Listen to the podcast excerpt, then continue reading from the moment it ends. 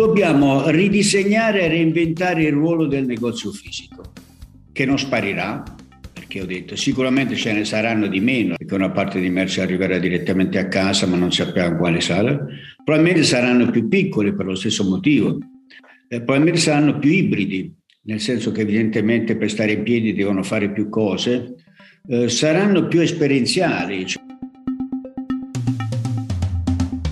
Buongiorno a tutti e benvenuti in questa nuova puntata del podcast Retail Innovation. È una serie che abbiamo creato in collaborazione con Kiki Lab e che ci porta a conoscere i casi di innovazione internazionale nel mondo retail, che saranno premiati in occasione dell'evento Figital a Milano il 23 marzo. Io sono Luca Moroni, giornalista di Markup e GDO Week, e oggi abbiamo con me ospite Mario Gasbarrino, amministratore delegato della centrale d'acquisto marca privata Deco Italia, nata dalla partnership tra Multicedi e Gruppo Arena, aziende che fanno parte di Gruppo Vege. Buongiorno Mario e benvenuto. Buongiorno, buongiorno a tutti, grazie. Allora, tu sarai un relatore all'evento di, di Kiki Lab e in più hai fatto la prefazione al volume che verrà consegnato durante l'evento. Eh, tutto l'evento è incentrato sulla, sull'innovazione, quindi come prima domanda ti chiedo che cosa significa fare innovazione per i retailer in questi anni complicati, complicati da il Covid di due anni fa, l'aumento dei costi di energia e materie prime che stiamo vivendo adesso, per non parlare della guerra che è appena scoppiata all'interno dell'Europa. Insomma, siamo in una sorta di tempesta perfetta. Allora, la tempesta perfetta, come efficacemente tu hai descritto, mm, non nasce solo dalle cose che hai appena detto, che io definirei congiunturali, nel senso che ci auguriamo ma prima o poi sono destinati a finire, ma dal fatto che sono in atto, diciamo, due profondi cambiamenti del mondo del retail, io definirei epocali, di cui forse non tutti ce ne siamo accorti, o se ce ne siamo accorti noi gli diamo la giusta, diciamo, come dire, il giusto peso, la giusta impressione. In effetti questi due diciamo, cambiamenti sono uno di tipo endogeno, quindi interno al sistema, promosso dal cliente, dal cambio diciamo, di, dire, di, di, di, aspettative di questo del cliente ed è caratterizzato, mm, non so come descriverlo, ma quasi da un ritorno indietro, da un ritorno al piccolo e alla specializzazione. Cioè dopo che noi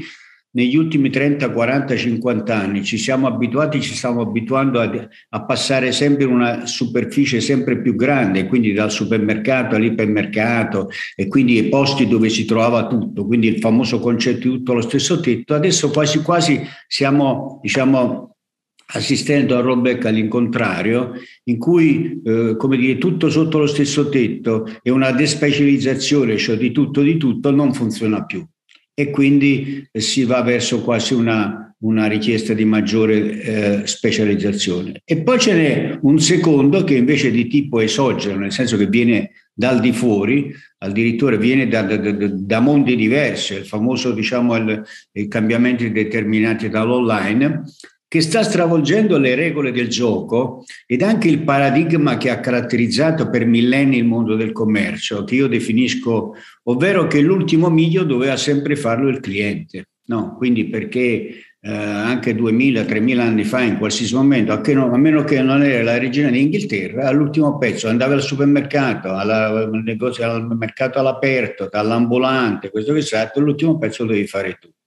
Oggi con l'online questo non è più necessario, è stato democratizzato, quindi la merce può arrivare tranquillamente a casa. Quindi dobbiamo sforzarci di immaginare il futuro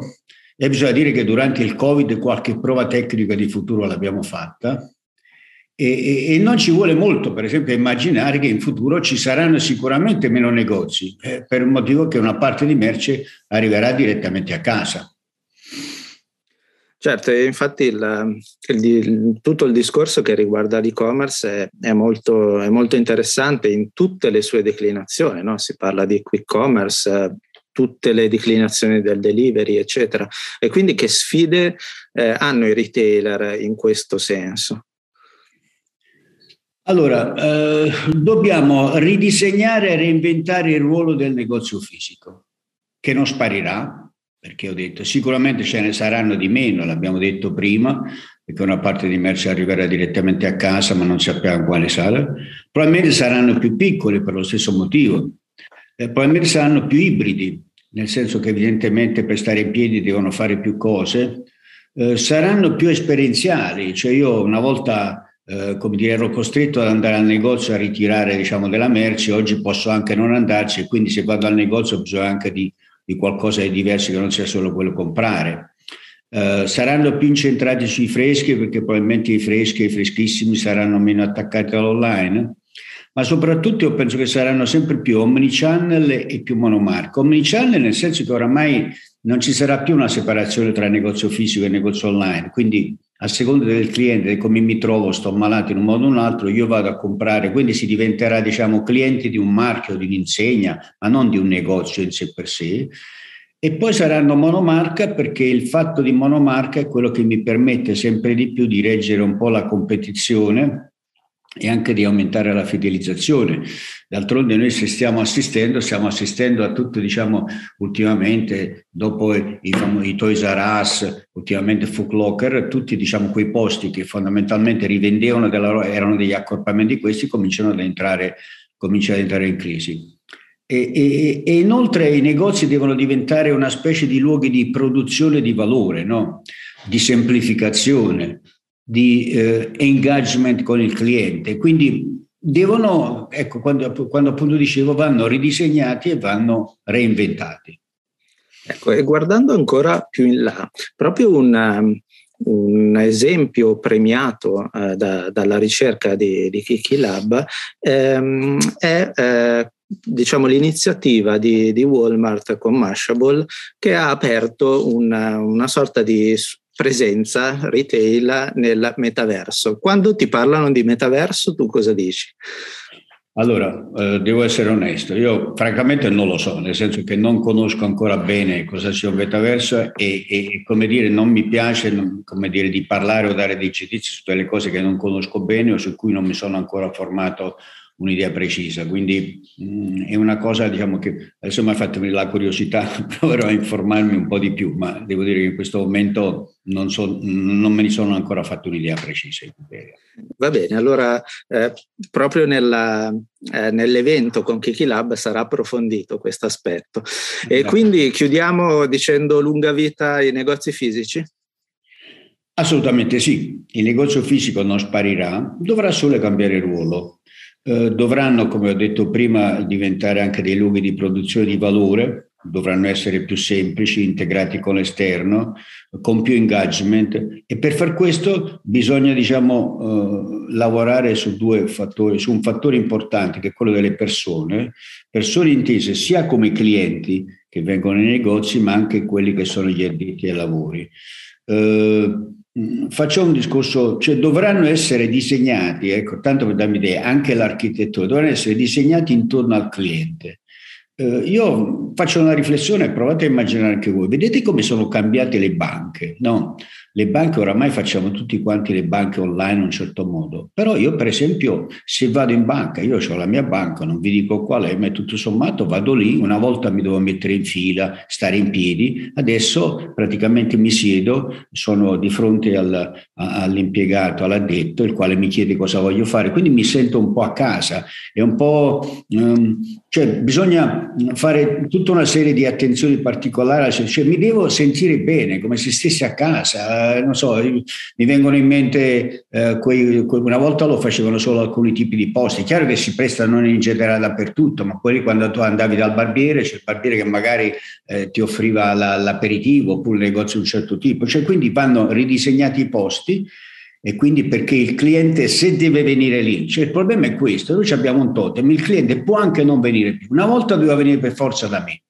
al massimo se non veniva da me veniva da un mio concorrente che stava di fronte e io lo marcavo a vista, oggi può anche non venire e quindi gli devo dare, un, e non basta più il fatto che io abbia la merce per attirarlo, devo fare qualcosa in più.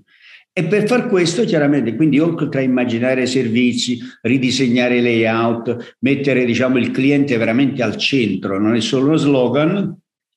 Bisognerà anche diciamo, utilizzare una risorsa, il nostro petrolio, che noi per anni abbiamo sempre magari trattato male entro certi limiti, che è quello delle persone che lavorano dentro ai punti vendita. Quindi bisogna rispolverare un po' la competenza, l'esperienza e, e, loro giocano un ruolo importante, cioè se noi parliamo di engagement e empatia, anche perché sempre di più i lavori banali eh, li faranno le macchine. Adesso è chiaro che poi questo non vale in generale dappertutto, però eh, io penso al povero casellante che stava lì a riscossione diciamo, del pedaggio autostradale, quello che tipo di, di, di, di valore aggiunto di servizio poteva dare, la macchina l'ha sostituito. Però evidentemente la differenza vera, io vado in un posto se mi sento bene, se mi trovo bene, è un problema di ambiente, è un problema di tutto. E quindi,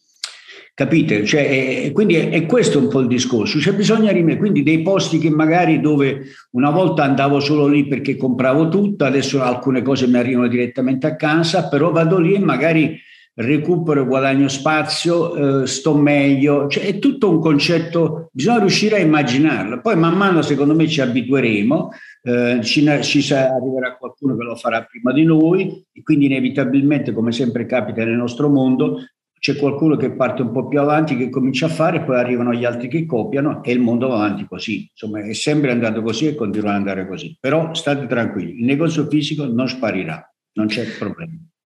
Bene Mario, ti ringrazio, ti ringrazio per questa chiacchierata all'interno del nostro podcast Retail Innovation. Eh, diamo l'appuntamento allora ai nostri lettori, a chi ci sarà al, all'evento del 23 marzo di, di Kiki Lab e non mi resta che risentirci tra magari un anno per fare un po' il punto della situazione e vedere come queste innovazioni eh, cambieranno se lo, lo faranno il,